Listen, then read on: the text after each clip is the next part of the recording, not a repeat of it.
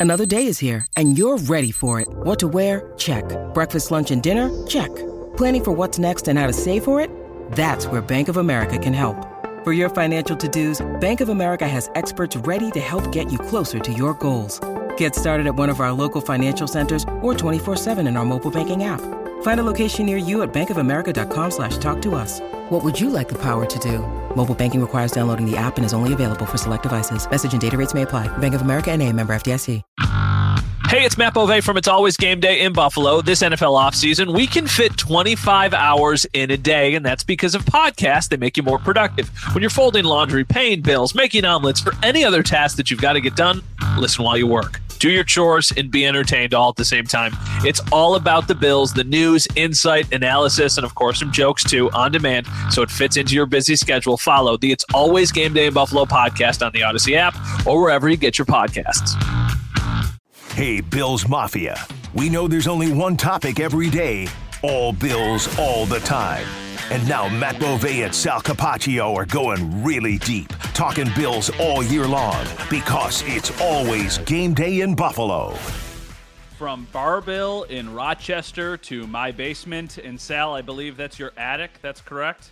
I mean, come on. No, this is Studio Capaccio. What are you talking about here? My Studio. Capaccio. Okay. Studio Capaccio and my basement, not Studio Bove, literally walk down the stairs in front of a bookshelf.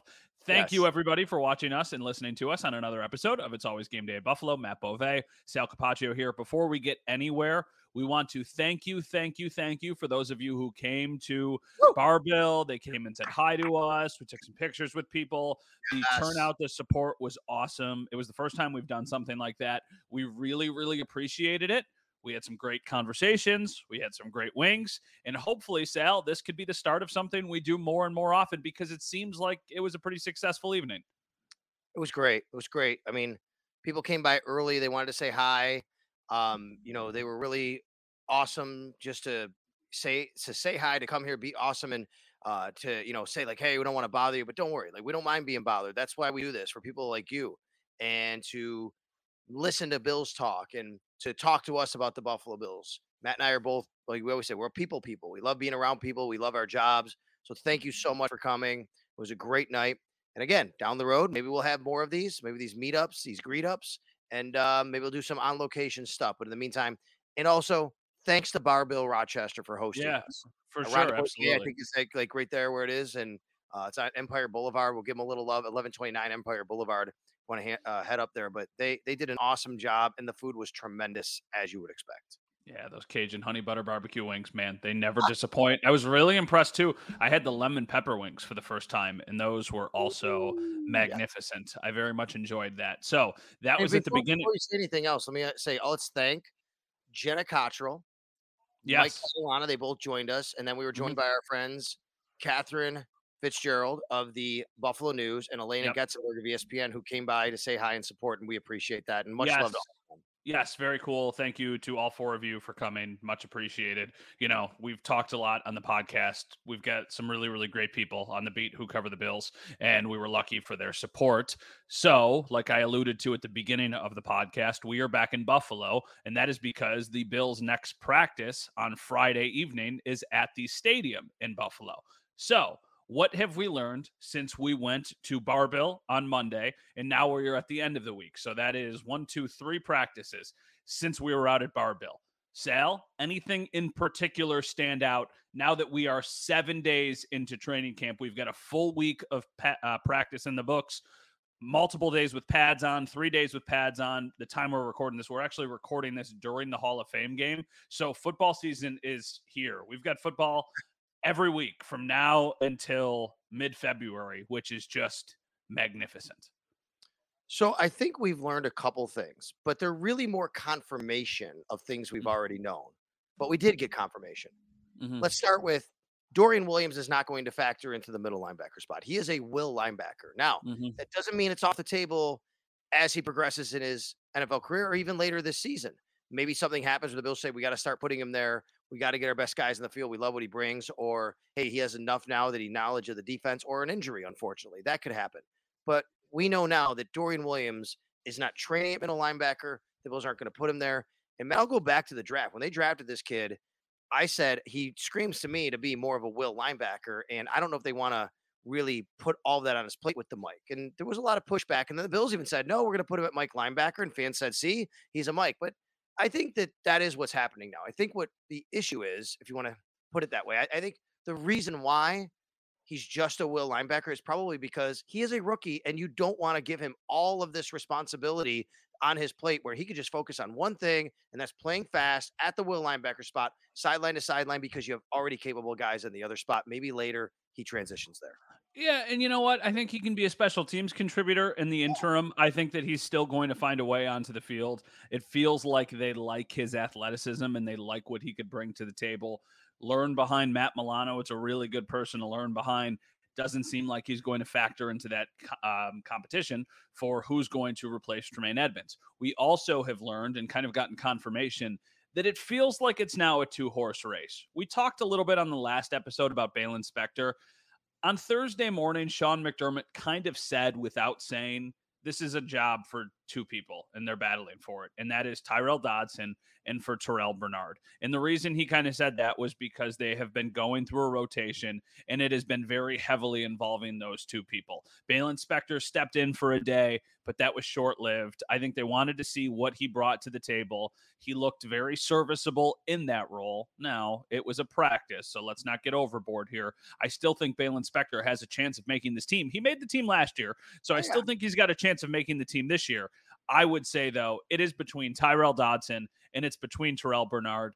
I don't know if I would say one guy is ahead of the other guy. I think I would say, just for the sake of familiarity, Tyrel Dodson is probably the front runner at this point, just because he's been on the field more. They know what he can do. We talked about it with Jenna when she was on the last podcast at Barbill. It feels like there are a couple positions where you just need to be a little bit conservative. Yeah. That feels like a position where you can be conservative. You can put the conservative player in Tyrel Dodson next to the really high upside player in Matt Milano and probably get by, especially because so much of that position is kind of being the eyes and ears for the defense. It's communicating the message to the defense. And we know because he has been in the system, that should be something he's capable and can handle. I think the other thing we learned on the other side of the ball is there is truly competition going on between O'Cyrus Torrence and Ryan Bates. And as we spoke about at Barbill, yes. Sean McDermott basically confirmed when I asked him about it at the press conference on Thursday. It's unfortunate to say it this way, but it's true. Ryan Bates' flexibility might actually hurt him in this battle. The Bills mm-hmm. love Ryan Bates' flexibility. That's why he's going to be on the team. He's super valuable. But his flexibility is so valuable that they may say, hey, we don't want him to pigeon pigeonhole him into one spot. We want to have him available at left guard or right guard or center if something happens, and you just plug him in. Then all week he has to kind of know all three spots. Something happened with one of those, he goes in. Whereas if he starts at right guard, something happens to Mitch Morse, he has to move over. Torrence goes in. You're actually changing out two spots. The Bills have traditionally always had a player like that. And McDermott even kind of said it today, right? Which was, yes, it, that that is something that we really value and everybody wants to start, but it also allows you to stay in this league a long time, which is true. And that would be great for Ryan Bates to have the flexibility to have a long career. It feels like that flexibility ensures you a longer career, but ne- doesn't necessarily ensure you more starts along the way or more money along the way because you can do a little bit of everything and you can really make a name for yourself over a decade or a decade plus. But maybe you're never quite good enough to completely lock down a starting job for years. So that's just kind of my take on it. I still think he's very much in this. I think they want to see what O'Cyrus Torrence can bring to the table. That competition feels like it might go even longer than some of the other ones. One of the things that McDermott was asked about today, it was actually a question for me, is is there like a baseline of okay we want to know all of our starters by the second preseason game for example and he said no they just want to know once they have a decision on one they'll kind of put a bow on that and then they'll move on to the next one. It does not have to be like we make the decision for all of these positions at once. It can be we'll make the decision for middle linebacker week, you know, in a week. We'll make the decision for cornerback two in three weeks. We'll make the decision at guard the week before the season. It, it could be a little bit all over the place. The only other really true competition we haven't talked about so far is cornerback two. And I feel like that one, there are the most cooks in the kitchen. I feel like there's still a lot of options for the Bills. Dane Jackson you have been pretty vocal on the podcast saying you think that right now he's probably the front runner. That was a couple days ago, so we'll see if you still feel the same way. I have said multiple times it would be a disappointment if Kaiir Elam doesn't win the job. And then there's Christian Benford, who kind of just continues to put himself into the conversation. I think Dane Jackson in this situation is almost like Levi Wallace. Levi Wallace, they tried to like have somebody come in and replace him. And every, every year. year. He just yeah. hung around and was the starting corner opposite Trey, and he was serviceable. I will say, we are recording this after day seven. This is Thursday. Elam had a good day today. Context also matters. Kaiir Elam had an interception on Thursday. It was a pretty blatant hold. It happened right in front of me. It also was on a drill where they were specifically working on fourth downs. So you are throwing the ball no matter what. So you're following along beat reporters and people who are at Bills practice, and they say, Kaiir Elam with an interception. Yes, sort of, because it looked like a hold from my point. Now, there were refs there. I do not know if the refs called it a holding or if they said it was totally fine. It was still a nice play. He broke in front of a slant route. I think Sherfield was the intended receiver. But there's a lot there's context here. So it's like, yes, nice play, Kaiir Elam trending up, but not like, oh my goodness, lock him into that spot right now because we still got a long way to go. I think there's still the most up in the air with this position battle. I don't know about most up in the air, but I agree with you more cooks, cooks in the kitchen. Um, because I think the other ones are still up in the air. I guess that's why. But I agree with you; it really is up in the air. Like there's it's close. And and I I've always said Dane Jackson's only the front runner for the, what we've talked about. Like he, they know him, they know his skill set, they know what he brings. It's like McDermott said about he goes, we know what we can get. We know what Tyrel Dodson is. That's what he said today. And mm-hmm. he said we just you know haven't seen it over 17 games. And could that be the guy? That's what you'd have to have there at middle linebacker. Same thing for the rest of the other guys. Dane Jackson he has though. Dane Jackson played last year. He played all last year. Uh, I want to go back to the interception. See, I thought it was a miscommunication. I'm glad you said that. I didn't realize maybe it wasn't miscommunication. What I saw was John Josh kind of looking. Maybe Josh was throwing his hands up to say it was a hold, not because mm-hmm. it was communication. Um, yeah. So I'm glad you brought that context to it. You know what else had an interception? Dane Jackson. That wasn't that, a hold. What I saw. No, that was that, Josh misfiring, and Josh was rolling and mm-hmm. overshot his receiver, and Dane did a great job to track it. Yeah, Josh was rolling to his left along the sideline. He had a receiver not really open, but you could tell he was trying not to run for the first down. So he forced a really bad throw. That's not an excuse on him. It was a bad throw. If he did that in a game, it would have been a really bad decision. I almost wonder, though, if in a game that's one that he just tucks down, rolls himself, runs for the first down, and calls it a day. I think they're almost being overcautious of those situations after the little injury scare with the Charlie horse on the play that they ran where Josh was hit pretty hard on Monday. So, yeah, that was a really nice play by Dane Jackson, a really bad decision from Josh Allen on that interception. This has been kind of the story the entire training camp. There are good days for the offense and then bad days for the offense and good days for the defense. Then there's a really good day for the defense and it's just back and forth. And I think that's honestly a good sign. I think it would probably be a bit concerning at this point if there was a clear cut dominant side of the ball. And it's not because the Bills have a really good offense and they should have a really good defense this year. I think they're going to be above average or top of the league in really both of those sides. Mm-hmm. But, you know, it would be a bit concerning. This is the sign of a good team. Some days the offense looks better, some days the defense looks better. Day seven, I would say the offense started better, the defense finished a little bit better. That happens. Yeah. But in those 11 on 11 drills with pads on, there's a lot to like. There's some really, really nice plays. Top of the list.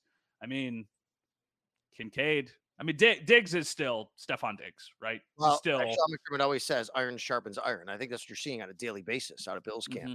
So, real quick before we move on to something else, let me ask you: After the two interceptions, he had also one from Jordan Poyer the other day. Also, mm-hmm. I mean, Josh has thrown some picks. Any concern there? There's people we we we no. tweet out picks, and it, you're right. We tweet out you know, like, there were picks, not pictures.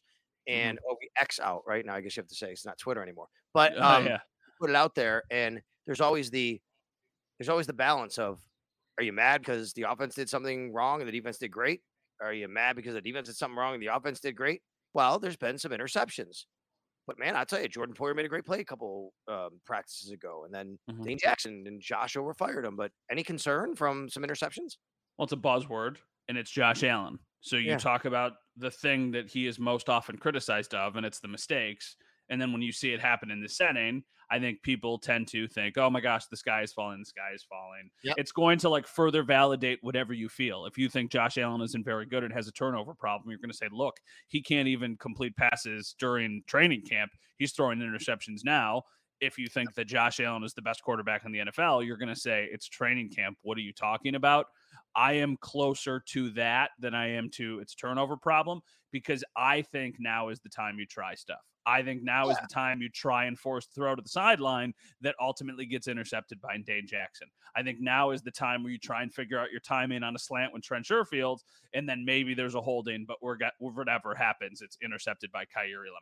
Try those things now. Don't try those in a game when it's the actual regular season. See what you can get away with. So no, I'm not overly concerned, but I will say every year he's got something that he works on. Last year was putting his receivers in a position where they could get more yards after contact. This year he has said it's about playing smarter situational football. So they are putting an emphasis on protecting the football and not shooting themselves in the foot as many times as they did last year. So that needs to be an area where they're a little bit cleaner. Not a little bit cleaner, I would say significantly cleaner. I think the the baseline in my head for Josh Allen what did he, what did he have 15 interceptions last year? Do you know off the top of your head? Take a look at that. You look that up. My I'm g- well, I can look that up, but I, I would say 10 is too low because of the way he plays, and I'm totally okay with that number. I would say 11 and a half should be his over under for yeah, he had 15, he had 14 interceptions last year. He had 15 the year before. I would say going into this season, thank you, Lucas. He just messaged us 14 picks. I would say 11 and a half. That should be the Oh. over under for interceptions for him this year. Yeah, I, mean, as of right now, I'm not too concerned about that. I mean, you know, obviously you want as few as possible, but I agree with you that I'm not concerned about it. We have a body of work here that the guy was one of the top MVP candidates over the last three years, so I'm not Yeah, really no worried. kidding. A few interceptions in training camp, but I am a little maybe just wondering about some guys. So let's talk about some guys that haven't really popped the way maybe we had expected or hoped. Hey everyone, this is Brett Boone. Would you know it? I've got a podcast going strong in our fourth year. Tune in as I sit down with my friends, some of the biggest names in sports, media, entertainment, for a lot of fun and in depth conversations. As you know, baseball's been my life. It's been in the family for a long time, but it's a lot more than that here. It's sort of like taking a ride in a golf cart around a beautiful track. Join me every week for multiple episodes on the Brett Boone podcast, available on the Audacy app or wherever you get your podcasts. Hey, Rob Bradford here. I have set out on a mission with my good friends at FanDuel to prove what I have known for some time baseball isn't boring.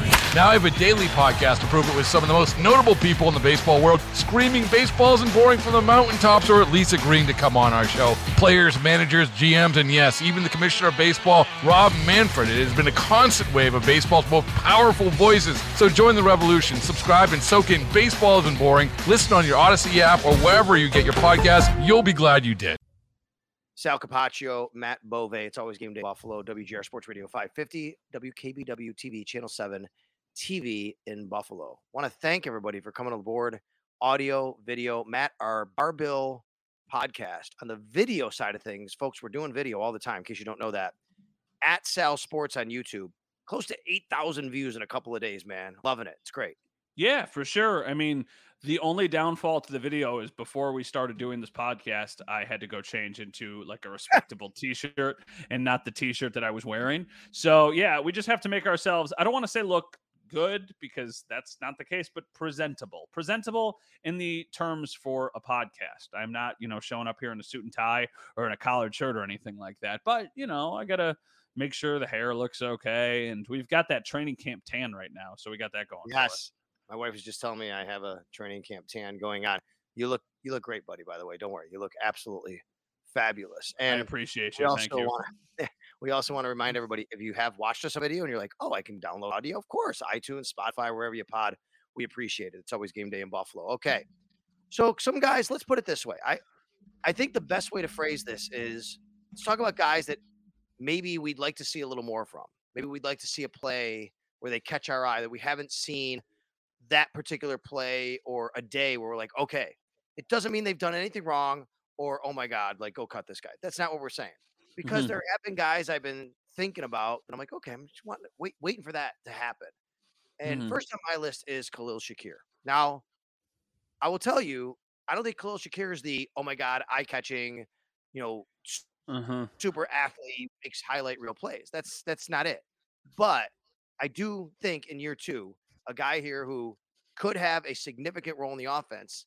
I've been expecting maybe to have a few more plays here or there when I'm like, okay, I'm really seeing this. This is how it's going to work. I think he's a viable candidate and a fine candidate to be a punt returner on this team. I'm I, I liked him a lot coming out. I liked him last year, thought he should play more. I think he has good hands. He runs good routes. I think he's going to play in this league a while. I'm just waiting for the day where I go, okay, that's why I'm saying all these things. I think that Khalil Shakir, Khalil Shakir is an interesting person to bring up because I still have increased expectations going into the season. There just haven't been the flashes during camp that there were last year. Right. But you can look at that two ways because last year there were the flashes. And then I think as a, a body of work in total, it was probably less than people expected. Maybe this year there's a little bit less flashy of a training camp, but he's actually utilized more once the season gets going because he has some success early and that kind of builds some momentum. I think that's a very, very fair person to say. For me, this is somebody we talked about before we started the podcast. Damien Harris was the first name that came to mind when we started having this conversation, just because I have said I thought Damien Harris was going to get a pretty substantial role in this offense. And now I don't even know who's going to have more touches, Damien Harris or Latavius Murray. I think it'll be I think it'll be Damien Harris. I do, but I think there'll be a pretty sizable gap between James Cook touches and then Damien Harris and Latavius Murray. I think going into training camp, I would have said James Cook and Damien uh, Harris are in kind of one bucket, and then Nyheim Hines and Latavius Murray are kind of in another bucket. Now I think obviously we know about the Nyheim Hines stuff. Now I think it's James Cook is in one bucket, and then Harris and Murray are in the other one. So I still think Like- I th- still think Damien Harris is this team's short yard running back. It's third Well- and two, and you need a first down. I think you're handing it to Damien Harris. I still think that he's going to get. You don't think so? I no no I it's funny you say that because I think it could go either way. I agree with everything you said. But I don't think it has to be Damien Harris as a short yardage guy. I think Latavius Murray can still handle that because he's a big, big dude. dude, he's huge. Damien Harris was standing next to Josh Allen the other day, and I'm looking at both of them, and I'm like, I don't even know which one is bigger. Latavius Murray looks like he's playing the wrong position. He, looks, like, a he should be a yes, yes. He looks like he should be on the edge, and he should be getting after the quarterback. So I still think he's got some gas left in the tank. I am not writing off Damien Harris. I think this might be the most predictable position to predict on the 53 man roster. I think right now, well, besides quarterback, probably, but I would say it's going to be James Cook, it's going to be Damien Harris, and it's going to be Latavius Murray. I think all three make the 53 man roster, especially after the Nyheim Hines injury. I think Damien Harris is going to have a role on special teams. I don't think they'll ask him to do everything that Taiwan did, but I think they're going to ask him to try and do some of those things. Latavius Murray, I don't think is playing special teams, even though he's huge. I just don't think that's happening. No, And I James mean- Cook, James Cook isn't playing special teams either. So that leaves it to Damien Harris. I think he'll be willing to do it. I just maybe two weeks ago thought he would be more featured in the offense than I think I now think he will be. So I want to take this back into Latavius Murray. I wrote about him in my um, Thursday recap at WGR550.com. He really has been popping for me. And I agree Mhm. with you that Damien Harris hasn't. But I don't think that's Damien Harris' style. Damien Harris is that that guy that anyway, we saw the long run Monday Night Football and the win store, uh, you know, against the Bills when he was with the Patriots. He can do that. But his Yeah. style is really what you said. It's short yardage, just power. That's where he's going to be used. But man, every time I look up, up, look up, Latavius Murray's doing something where he looks good and he's running, and you're like, you don't want to get in front of that. Matt, do you know he is the oldest running back in the NFL? Latavius Murray is? He is 33 years old. There is nobody older on an NFL roster playing that position. Good for him. That's Amazing. impressive because uh, from what we've seen, he doesn't look like No. he's, you know, crawling around the field or anything. He looks like he's got some juice in the tank and he looks pretty oh, good. I love it. I mean, he inspires guys. He inspires guys like me at 50 to keep playing flag football. I mean, come on, he's 33, he's still running in the NFL. No, I mean, it's the, the only other person who would be older was Mark Ingram, but he retired to go into broadcasting. How old was Frank Gore when he played for the? Oh my gosh, Frank Gore was is forty. He is forty right now. So So, he was when he played right? for the Bills, he was 36. Mhm. That's bananas that that guy was still chugging along at 36 years old. And And he was still like kind of effective. Yeah, Latavius Murray was effective. He played well last year. I liked it. I think Latavius Murray has juice. I think he looks young and energetic, and I love it. And I'm not predicting him to be taking more touches away from or being the number two running back, but I agree with you. I think that he's going to be a factor here, and you're going to have James Cook. Are we both on the same page now that James Cook, he, there's a wide separation? It's Cook's backfield, and then it's the other guys. Yeah, I think so too. You know what? Latavius Murray averaged a carry last year. I mean, he was in two Four, spots, but maybe. yeah, it was he when he was in New Orleans, it was 5.2 yards a carry. And then when he was in Denver, it was 4.4 yards a carry. In Denver was not a small sample size. Like you say, oh, it was 4.4 yards a carry. He had 160 attempts for 703 yards and five touchdowns. And that was on a team that kind of stunk. So you wonder what could he do in an offense that has Josh Allen? Because you know when he's on the field, people are thinking about Josh Allen. They're not thinking about Latavius Murray. So that was a really long-winded way of saying maybe had a little bit higher expectations for Damien Harris. Still think he makes the team. Still think he's a contributor. Still think he's going to be utilized in the offense. Just think it's going to be a little less than originally anticipated. Anybody else that you say, you know what, you'd like to see a little bit more from than what you've seen at camp so far? You know, huh? Boogie Basham is one that I think of, just because for Boogie Basham, that's a crowded room. There's a Yeah. lot of options there, and Boogie Basham, to me, even though he has been out there with the top defense at times, I just haven't seen flash a ton. Admittedly, maybe I'm not play- paying as close attention to specifically the defensive ends. Usually at training camp, you know, or field level, I am watching the line until it gets to Josh, and then I'm seeing where he's going with it. But Boogie Basham and Shaq Lawson, for that matter, just two players who haven't necessarily jumped off the page, while AJ Epenesa kind of has. AJ Epenesa feels like a guy who has made me notice him. I obviously you obviously notice Leonard Floyd and Greg Rousseau, right? By the way, Like guys- Epenesa had a real nice batted down pass of Josh Allen passing the red zone work today. And it's interesting because AJ Epenesa has kind of done this the last few years. Like AJ Epenesa was a hot name last year Mhm. at training camp and the year before that. And I think because he was a second round pick, the expectations are fairly high for him. AJ Epenesa had a totally fine year last year. Like for what he is as a rotational defensive end who's pretty good in the run game, there is a place for him in the NFL. I think that place continues to be here in Buffalo on a cost controlled contract. I think he makes the team. I don't know if it's a slam dunk for Boogie Basham though.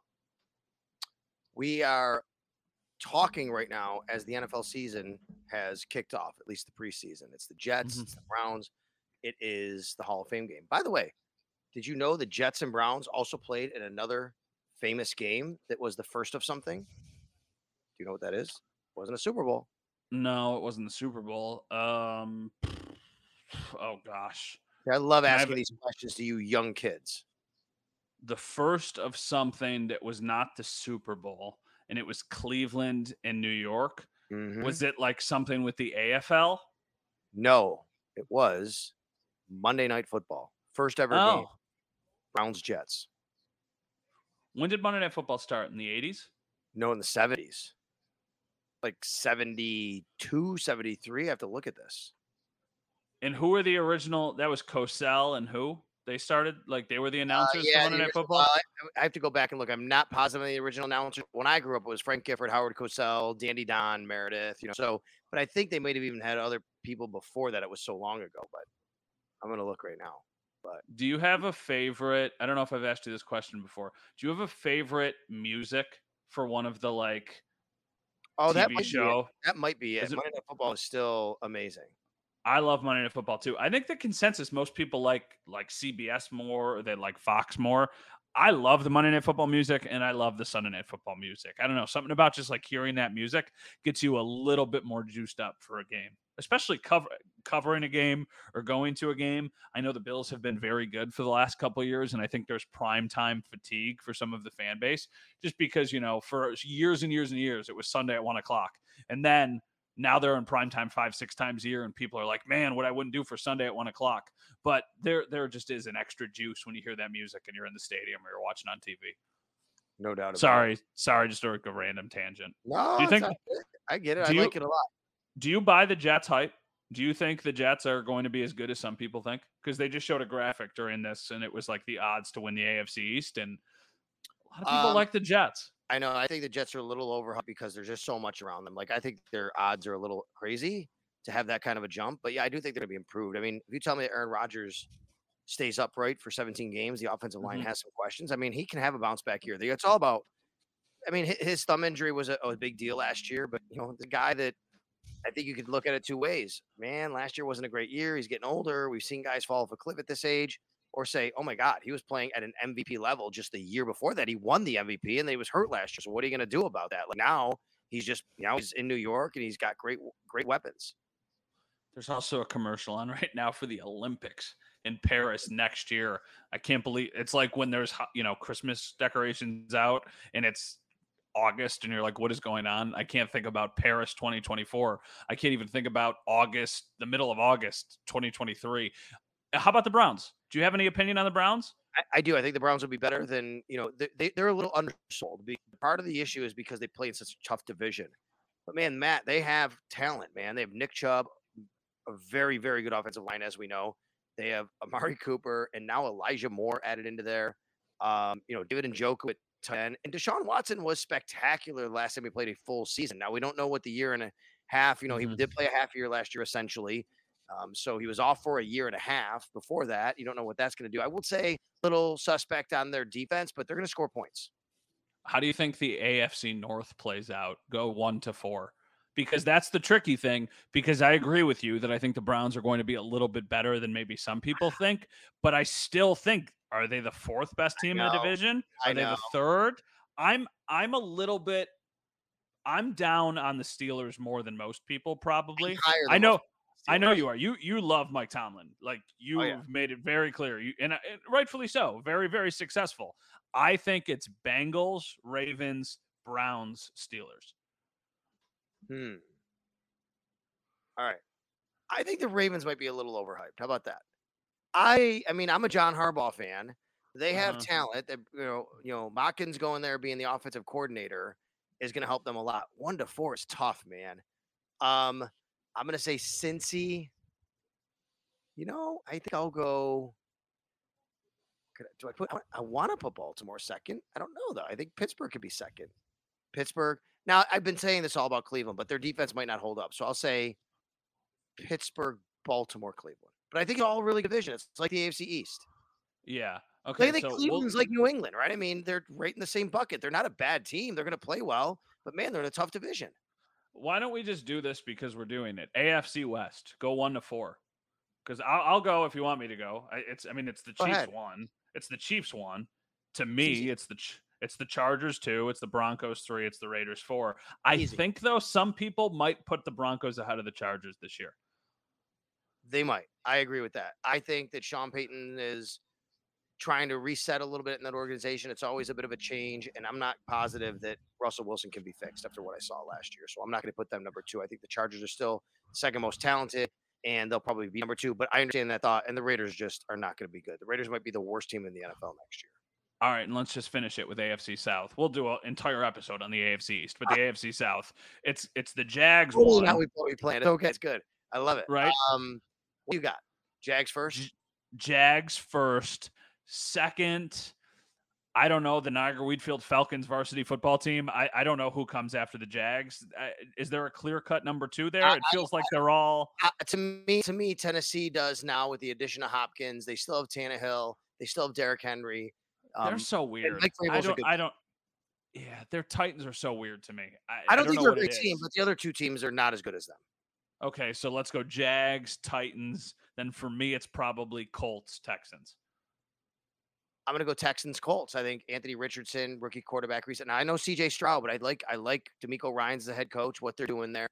Um, I'm gonna I'm gonna think the Houston Texans are gonna be the third team in the Colts, rounded out, especially if Jonathan Taylor doesn't play for them.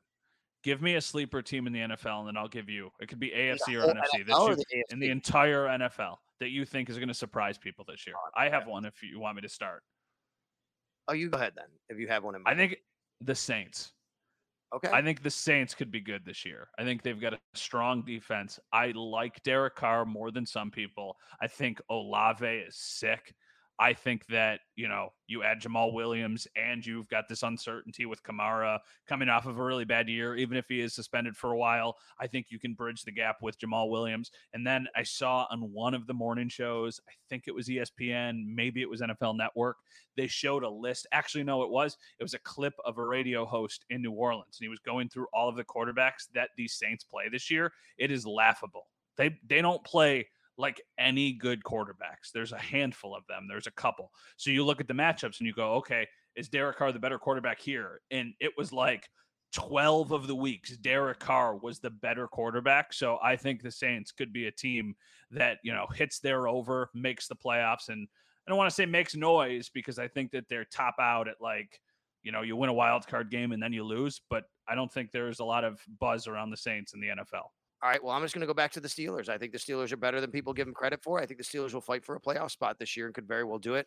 I'm not going to say they're going to contend for the AFC North, but you know how much I love Mike Tomlin. That's right. Mm-hmm. As I mm-hmm. like to say, he rolls out of bed and wins nine games. Now you have Kenny Pickett, who had a really good second half last year. You have some additions they made in the offseason. I'm going to go with the Steelers as a sleeper team. I just think it's tough in the AFC for anybody to be a sleeper. So that's the team I'm going with.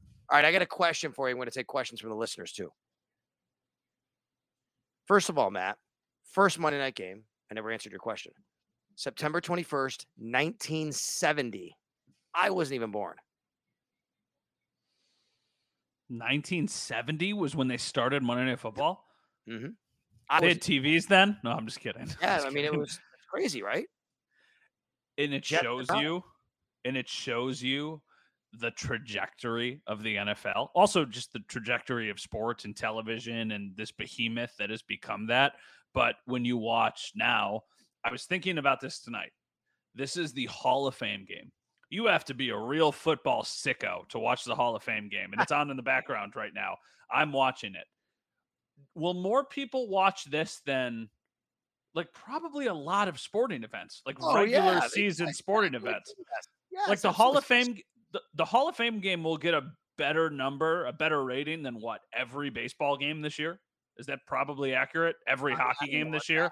Maybe, I guess. Um, you know, yeah, I probably until, until the playoffs, not like playoff, you know, not like the World Series or anything, right. but like I mean, national you know, baseball games. Like right now, right now, as the Hall of Fame game is going on, the Yankees and Astros are playing also on national TV on another network. Well, one's on NBC, one's on Fox. Which gets a better rating? Hall of Fame. Oh, game, it's it's not even close. Right. I don't I don't think. Do you know what? So this is a little like TV stuff for you. The ratings for Bills games in Buffalo are astronomical. It yes. is insane how many people are watching their TVs or, you know, you're on the broadcast for the radio, listening to the radio.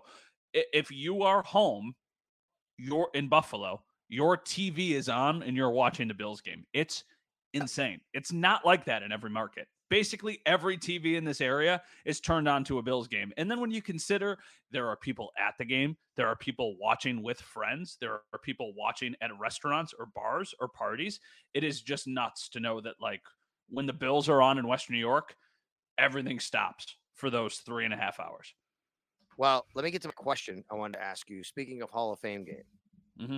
right now, right yeah. now, look at the Bills roster. Mm-hmm. Who are you very confident in will eventually someday make it to the Pro Football Hall of Fame. Von Miller is a lock. Is a is a lock. Yeah, that's he could retire tomorrow and yes, be a Hall of Famer. That's right. Nobody else could retire tomorrow and be a Hall of Famer on this team. No. Okay.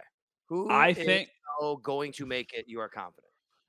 I think at his current trajectory, Josh Allen is a is a Hall of Famer. Agreed. I think Josh needs to do if if he wins a Super Bowl and stays in this traje- even if he doesn't win a Super Bowl and he stays at this trajectory, he's a Hall of Fame player.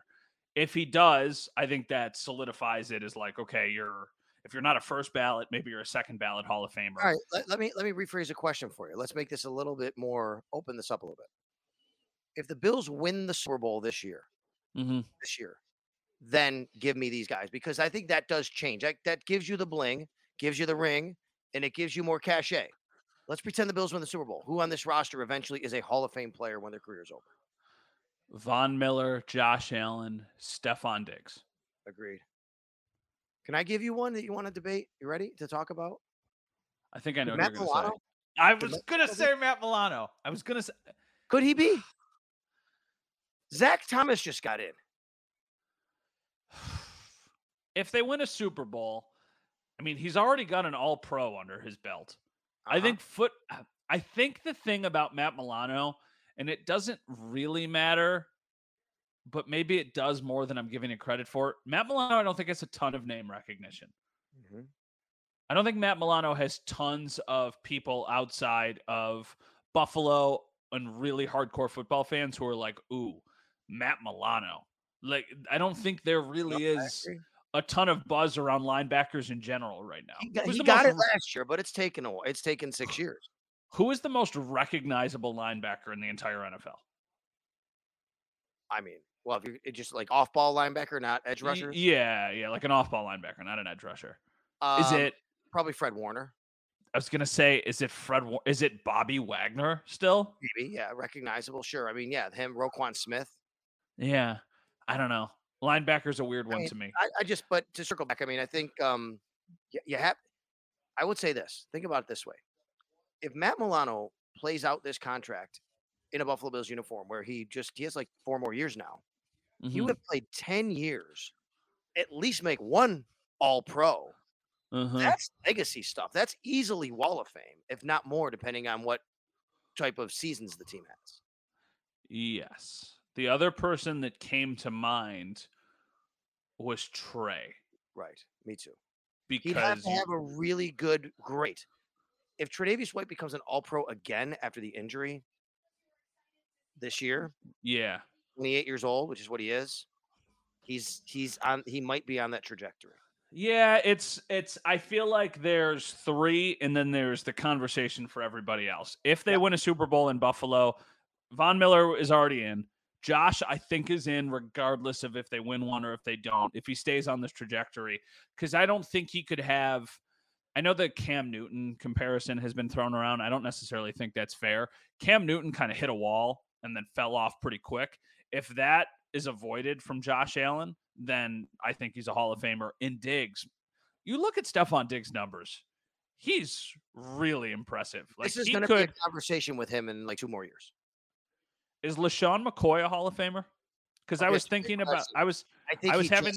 misses. It's close. Yeah. I think he just misses. He does have two Super Bowl rings, but he didn't play really in the Super Bowls. But I think he just misses. Um, it's funny. He's right there. He's like, like a little below the cut line. I'm okay with him not getting in. I'm not okay with this, the guy who went to the same high school and played on the same pro team as him in the Philadelphia Eagles, Ricky Watters, not being in. Ricky Watters, get Ricky Watters in the Hall of Fame, people. Okay, he deserves to be in.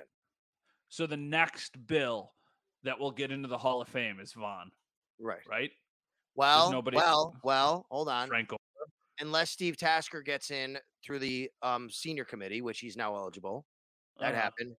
Yeah, I think Frank Gore gets in, and I think he probably gets in before Von because Von is going to play a couple more years. You can, Von's at least Von's seven years away from being eligible, basically. Yeah. Hmm. So. You really is Frank Gore a Hall of Famer? Yeah. Okay, this is a good debate. I've had it on the radio with Jeremy White and other people. I'm not saying he says uh-huh. different. I know he's a compiler. I get it. He also played running back in the NFL at the highest of level. Was really, really good for the longest time. That's really that's Hall of Fame to me. How do you leave out like the third or fourth leading rusher all time? I don't care how many years he played. I- I know, but I think LeSean McCoy is better than Frank Gore. Hall of Fame is about numbers, man. Yeah, I know. Bo LeSean's got the Jackson's better than number. both of them. He's not in. Bo Jackson isn't? Of course not. He played like a three seasons in the NFL. Yeah. You think Bo, ja- Bo Jackson was better than that? I've ne- I never watched Bo Jackson play. Jackson I just greatest running back who ever played. He just never played enough because he got hurt. yeah. Uh, Did he play baseball or football longer? Do you know? He played baseball longer, played football later, but Frank Gore. I mean, yeah, I mean, I- yes, I've had this debate with people before. I just I can't get off it. Frank Gore is. How do you? How can you consciously, Matt? You're in that room, right? I'm just gonna Mhm. walk into you and say, uh, he's the third leading rusher in NFL history. Yeah. How do you not put him in? Yeah, you're probably right. You're probably right. All right, you want to answer some Twitter question? Uh, what are they called? X questions. Eh, you go ahead. Yep. What do you got for me? you know the us. things on the social media app. All right, this one favorite throwback jerseys. You got one that you would like to give a shout out to? It doesn't have to be football. It could be anything. Um, favorite throwback jerseys. mm, I think. I mean, the Chargers already have great jerseys, but the throwbacks are really good as well. Yeah. Throw favorite throwback. I don't know. I don't know. Uh, there's a lot of good, really good ones. What do you like? In hockey, I Buccaneers, maybe the Buccaneers. yeah, the Creeps- the, the creamsicles. That's a good one. In hockey, I love the Anaheim Mighty Ducks. I think those should be their Okay. jerseys forever. In football, I really like the um, skull jerseys, but I will say I also love the um, the new the the old Seahawks jerseys, the jerseys that they used to wear. I think those are super clean. I have a gripe though that I want to make very clear here. You should not get to wear the jersey of a team if it moved in the org. You know what I mean? Like the I get it. Tennessee Titans should never be allowed to wear the Houston Oilers jerseys. So That is the a Carolina slap. Hurricanes never allow, be Should allowed not wear hard for no, Okay, now, absolutely not. That, That I, is a slap in the face of those those fan base. I 100% agree with you, except my colleague Bulldog made me rethink this because he brought Okay. up one example, and I'm like, oh yeah. Do you really get mad if the LA Clippers wear the Buffalo Braves uniforms? Maybe there's a statute of limitations. Ah, right? Yeah, that's a good point. I never really thought about it that way, but that was like forever ago. Didn't the Braves leave in? Didn't the Braves leave in the seventies? 70s, yeah. That was a long time ago. I mean, it was a long time ago that the Oilers left for Tennessee. It was the Was that the? early 90s. That's 30 years ago. Yeah, I don't know. It's a it's a fair point. Hey, it's a fair see? point. I love it. It's a good question. It's a What fair else? point. All right, thank you, Bulldog. Um, okay, this is just an interesting question. This is from Jay. How worried should we be about right tackle? Because I think if you go down the line, I think you know you know it's going to be Dion, you know it's going to be Connor McGovern, you know it's going to be Mitch Morse. Then we have the question of like, okay, is it O'Cyrus Torrence or Ryan Bates? There's really not anybody competing with Spencer Brown but it also feels like that might be the least steady spot on the offensive line. It's a good point. And by the way, Spencer Brown did leave the, the field a little bit earlier than everybody. He didn't miss practice time. At the end of practice, looked like he was having trouble bending over a bit, and he walked off the field with trainers as the other t- as the rest of the team was stretching. So I do wonder what happens there. Uh, I don't know. Should be worried. You know, let let's see how this plays out for the next few weeks in preseason. I think we'll, we can give you a, a much better handle on it then. But do you, is his starting if he's healthy is his starting job safe? Yes. Who, who's think so? beating him out? Like you just said, you don't. I mean, who's beating him out? I don't know. I, I don't know. I don't. No. You know the guy that would be the guy that would beat him out probably is Brandon Shell. Yes, because he started what twelve games for the Dolphins last year. Yeah, I mean, you know, so that's probably the guy that you would you would put there. But I don't think they're going to do that. No. Um, okay, so we've actually inadvertently answered a couple of these questions. Like Scott said, we always hear about who's doing good at camp. What about some guys who need to make a little bit of a progress? Middle of the offensive line, has it looked better than last year? That's from Phil. I think so. I think Connor McGovern looks like an improvement, and I think that regardless of Bates or Torrence, that will also be a step up. So I, I think the middle of the line looks better. I also think the middle of the line will look better if the bookends of the line look better. And I'm anticipating a better year from Dion Dawkins, and I'm anticipating a better year from Spencer Brown on the right side too, because I think there's only room to go but up, especially there. Yeah, I agree with you. Um, that McGovern has kind of solidified that. And hey, I mean, if O'Cyrus Torrence, I, I've been saying on the radio, if he wins the job, it might be more of an indictment on everybody else. Maybe not. I I'll tell you, I did watch a really interesting rep between Poona Ford and O'Cyrus Torrence at practice on Thursday. And Poona is so strong. He got low and he got under him, so he drove O'Cyrus Torrence back. You don't want to see that. But to Torrence's credit, he never got disengaged. He stayed on him. He didn't allow him to go. over- He was getting beat. He was getting pushed back. I mean, that's come on. That's veteran, rookie, really strong guy. So I'll give him credit there, and I, I like that that he he was able to kind of hold that side of his ground, meaning he was wasn't holding his ground, he wasn't anchored, but he was getting pushed back. But he never allowed Poona to disengage. He kind of stayed with him and you know stayed in front of him. So I guess I I like that. This one's from Chris, who actually came to the uh, meetup at Barbill. We got a picture with him, but he just said, based on the depth of the roster, any trade candidates that you can think of as they get closer to cut down day. I like This that is a- question. this is a, um, a a good question for maybe later, like a few weeks from now. But I love it because I think there's a few, man. Right? You you brought Yeah. up Boogie Basham. Like look at the end, Boogie Basham, AJ Epenesa, Shaq Lawson. I don't think you'd get anything from Shaq, but Boogie, Boogie and AJ, right? They'd be on. there. Yep. Boogie, AJ. Yeah. Could you get anything for? Could you get anything for? I think Cam Lewis makes the team now. So then that makes you wonder in well, the why, why do you why do you say that? that I think Cam Lewis makes the team. Yes, He's been all over the place. They use him everywhere. Everywhere. they do. He's very versatile. I think the numbers are challenging there, though. I do too. How many? Because they're going to keep what four safeties and five corners. Yes. Where do you find? No, you you got to go six deep to get to Siran Neal, and he's making it. Okay, so your He would be the safeties, seventh corner. your safeties are well, yes, but what if you think of him more as like Taiwan's replacement than you think of him as like strictly a DB? Could because that. that's his only way. But they're using him everywhere. I think. Here's the reason why I think it's hard to think of him that way. Because there's other guys like Justin Shorter to me who could be Taiwan's replacement. Yeah, you're do you probably right. I think you get. I think you can get Cam to the practice squad easier than you can get Justin Shorter to the practice squad. Um, I don't think you. I don't think he's subject to waivers anymore. Anyway, I think we really. uh, Okay. isn't he been four years now? Cam Lewis. Has it really been? Has it really been that long for Cam Lewis? I think he's been league four years. He wouldn't be subject to waivers. But you make a good point because I'll say, you don't think the New York Giants would love to have Cam? Lewis? Yeah, they'll take anybody. They'll take anybody. And um, okay, so safeties, right? Micah, Jordan, Taylor Rapp, Damar Hamlin. Okay. Mhm. Um, then you go to cornerbacks, and it's Trey, Dane, Kaiir, Benford, Cam. You putting Siran there? Siran's a corner. Siran, yeah, Siran Neal is on this team. He is a major special teams player, and he's a guy that can be. I think Siran Neal could be a still a Buffalo nickel kind of guy, big nickel. He's well, if you count all the people we just said, Cam Lewis and Taron Johnson, that's eleven defensive backs. I, let me correct myself. He would be subject to waivers. My fault. This is this. He's going into his fourth year. Okay. The Giant, to me, the Giants might claim him. They might not. So you could get him out of the practice squad. I also want to say I'm not predicting he doesn't make it. I think he's literally like right there at the cut line, and you're going to make the decision on numbers, which is what everything you're saying about special teams is. That's when that comes into play. Okay. So yeah, there's there's a lot of trade options. I think the top one would be Boogie Basham, and then after that, I think it's probably Shaq Lawson.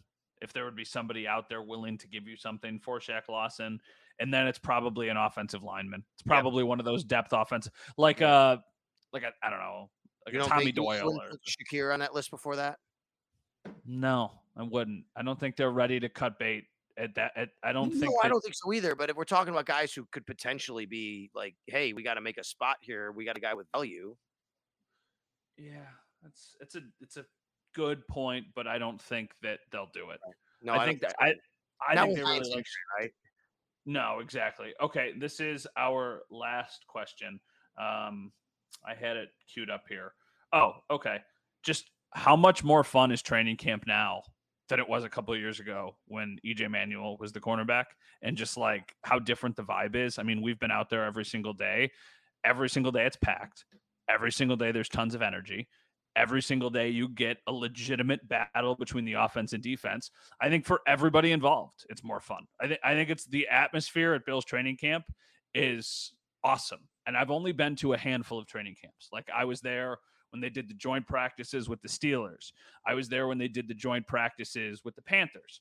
So I've kind of seen that stuff. I've got other friends who work in other markets around the NFL and who have also spent time in Buffalo. And they're like, it's night and day, the Bills compared to some of the other training camps. But yeah, it's it's way more fun. I think it's a really really cool place to be. It's a really cool setting, and even though it's a bit inconvenient for you know us driving back and forth to Rochester, I really like that they do it in Rochester. Still, I, I think that's really really cool. I think training camp's always fun because it's a new season and you have a lot of different things you want to see and people you talk to, all that kind of stuff. There's no doubt about it. Um, it's just more fun, I think, covering a really good team. Whether it's training camp, regular season, training camp was always fun to me because it was the start of a new NFL season. I love football, but yeah, you always had the oh, the hope of oh, could this team be okay? Like, you know, who's the quarterback? Now it's all right. They're really good, man. You're coming out here, you're watching the team. They're buttoned up. They know what they're doing. So no doubt. And training camp's been fun this year with all the people, the people we've seen say hello to us out there. We're hanging out at night. We're going to Barbill. We're doing things like that. So no doubt about it. Matt, before we head on out of here, we need to take a second to thank our producer, Lucas Buckley. Lucas has been with us Lucas. start. Over a year, we've been doing this show. We mm-hmm. appreciate everybody who's come aboard. And I think when you listen, when you watch, you probably don't know all of the things that go in behind the scenes to make it happen. The mm-hmm. graphics you see, the breaks that you hear, coordinating a time, setting it up, making sure that we look good or sound good, hopefully. That's our guy, Lucas Buckley. Today is his final, this episode is his final show fully producing for us. Who knows? Maybe down the road, you know, we'll see Yeah. him again and we, you know, because he's going to be hanging around. He's an, he's an Audacy employee, but I want to bring him in and I'll let you talk about Lucas. And I want Lucas to come in to tell everybody what he's doing because it's a great thing and we're really proud of him. But go ahead, Matt. No, Lucas, I just thank you for everything that you've done and for how easy you have made it for Sal and I. Because I don't necessarily know if you realize that, but we greatly appreciate it. And we hate that you're leaving, but we're also really, really happy for you because we know this new opportunity is exciting for you. It's a good step in your career. So you will do great. Although I'm a little mad at you because I joked before we started the podcast if you would emergency fill in for us if we never needed you to. And you reluctantly said yes. It should have been a Uh, very you're energetic. you know, So- listen, you know I will. You know, I'm sorry I, I can't look nicer. I don't follow uh, your guys' guidelines of uh, preparing to be on here uh, before coming on. but- Okay, no, that's okay. We wanted to give you some love. tell everybody where they Thank can still find you and, and tell everybody what you're doing. Well, uh, so I'm gonna be doing uh, new uh, anchoring news at WBEN, uh, nine to eleven o'clock every half hour, so nine nine thirty, etc. Um, so I'll be doing that, and then just helping out during the morning news program uh, in the newsroom, writing articles and whatnot, to contributing there, just summarizing interviews and stuff. And uh, can I plug my Twitter? You absolutely. Yeah, I was gonna say. I was actually gonna say. Lucas also does We're some gonna saber. it out too. Lucas also does some saber stuff that is Yeah. really really cool. Yeah, as you can see my uh my little poster back there, right? I have my little uh flags, my little um simulating Yeah. the rafters, right? Great. Uh-huh. Uh, the arena. s- Max has the same thing. Those um, you know, uh, banners hanging up. It's great. They're so cool. the Charging Buffalo, they do a lot of really good stuff for the Sabres. You know, I'm a hockey nut. I know mostly now I cover football, but I watch every Sabres game every single year just because I'm a, a hockey lunatic. And a lot of times I follow along with their coverage, especially of like draft prospects and free agency news and all that kind of stuff. So they do good work, and Lucas is involved in that. Thank so that's cool too. Thank you. Yeah. Uh yeah, I'm I'm on Twitter, uh LVKETCB because Luke TCB with the U was taken, so I took the V and said that. We'll make sure we tweet it out for everybody or exit out. I guess you have to say. These yeah, let- let me- Let me ask you this one question, Lucas. You are a Yes. big wrestling guy. Yes. Who is your favorite wrestler of all time? of all time? Um CM Punk. Okay. Yeah. Very cool. yeah. Sal, you know who CM Punk is? I know who he is. I don't. I Yeah. used to watch wrestling. I don't anymore. When I was a kid, my favorite wrestler was Jimmy Superfly Snuka. Okay. Yeah. Yeah. Classic. You know, Classic there. I don't really have one. I wish I had one. one? I, I I, don't know. watching. Tell me if one you watched a little bit. When I was a teenager. I yeah, I still watch like I watch the big. I'm not, I guess, into it enough to watch AEW. So like I Yeah. know that that's like the hardcore wrestling show. Yeah. So that's I'll my still that's my scene. I'll still watch probably like the big rest or the big WWE events. I'll still Yeah. watch WrestleMania, Royal Rumble, Mhm. SummerSlam. That's pretty much it. Those Yeah. actually Money in the Bank too. Those four. Oh, yeah. the one. Those would be the four that I watch. I don't have like uh oh my gosh this guy's the best or oh my, I I don't have anybody Yeah. like that but yeah I still casually watch. But yeah, you It's can a- follow Lucas for news, hockey, wrestling. Primarily wrestling. Who I- else? Who knows what else, right? I know. yeah. Lucas, thank you so much. We really appreciate you. We Thank you, lo- love Lucas. you. Thank you guys. Yeah, you got it. that's Lucas Buckley. We'll uh, we'll make sure we tweet out when we you know put this episode up, and that episode's gonna be on iTunes, Spotify, wherever you pod. Also at Sal Sports on YouTube. Matt, have a great weekend and enjoy the red and the blue. Return of the red and blue Friday night. Hope to see a lot of people out there as well. Some listeners to say hi. I think we will. I got to figure out how early we're going to try and get to the stadium because I know there's going to be tens of thousands of people there. So I don't think it's game day traffic, but I also don't think it's like driving there on a Wednesday morning for practice traffic. So I got to give myself a little, give ourselves a little bit extra time. All right. For Matt, I'm Sal. For Lucas, I'm Sal. Thanks for watching. Thanks for listening. Subscribe to the podcast on audio and on video. It's always game day in Buffalo.